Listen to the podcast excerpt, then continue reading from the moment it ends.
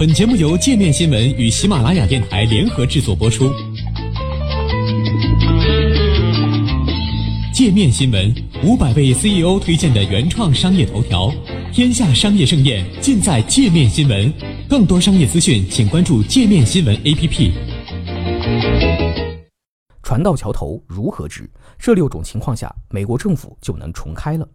从十二月二十二号因资金不足关门至今，美国政府已经停摆超过一个月，远超一九九五年创下的二十一天的记录。去年十二月二十二号，因特朗普和民主党人在美墨边境隔离墙修建问题上分歧严重，双方未能就政府拨款法案达成一致，近四分之一的美国联邦政府机构相继停摆，约八十万联邦政府雇员被迫无薪工作或被强制休假。过去一个月，特朗普和民主党人一直在互掐，言语上威胁恐吓，却没有拿出任何能取得共识的解决方法。政客们的政治游戏让美国民众叫苦不迭。政府雇员将度过没有工资的第二个月，越来越多的公务员加入了排队领取免费食品券的队伍之中。有人在售卖家里的物品，有人则开始转向消费金融公司贷款。一边是权力博弈，一边是民间压力。如此尴尬的境地下，美国政府的僵局该如何解开？美国有线电视新闻网 CNN 给出了六种解决方案。共和党参议员叛变。CNN 在一月十号进行的一项民意调查显示，百分之五十五的美国人将政府关门归咎于特朗普和共和党人。目前，一些共和党人已经开始呼吁特朗普尽快结束政府停摆。几名共和党人公开表示。他们希望在谈判进行的同时，通过一项短期支出预算案，使政府能够重新开门。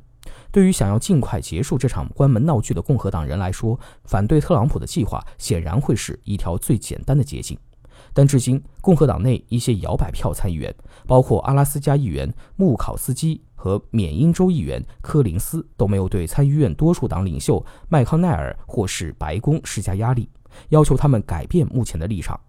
穆考斯基曾谴责政府关门和国会的无作为，但并没有表达出任何要站到民主党人一边的意愿，或是做出任何可能改变投票结果的行动。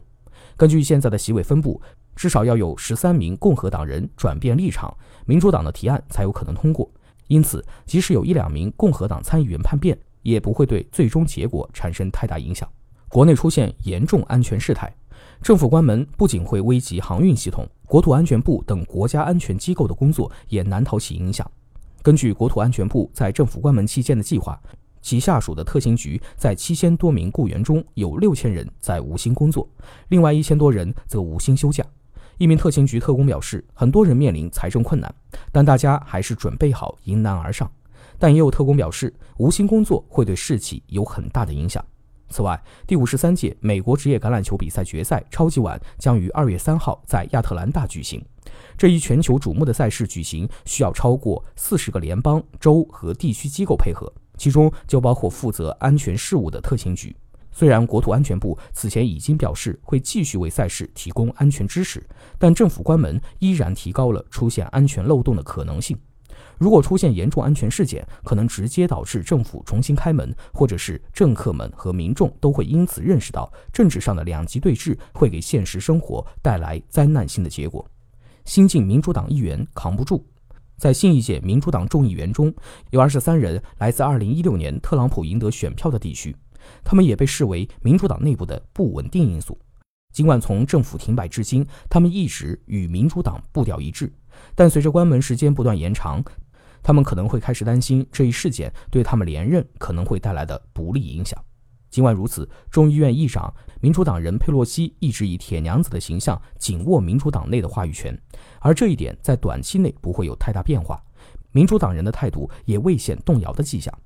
进入国家紧急状态。根据1976年生效的美国国家紧急状态法。特朗普可以通过宣布国家进入紧急状态，绕过国会，动用其他资金在美墨边境修建隔离墙。政府也可以在短期内重新开门。但特朗普在本月十一号表示，不会急于宣布国家紧急状态，依然希望与国会就建墙拨款达成一致。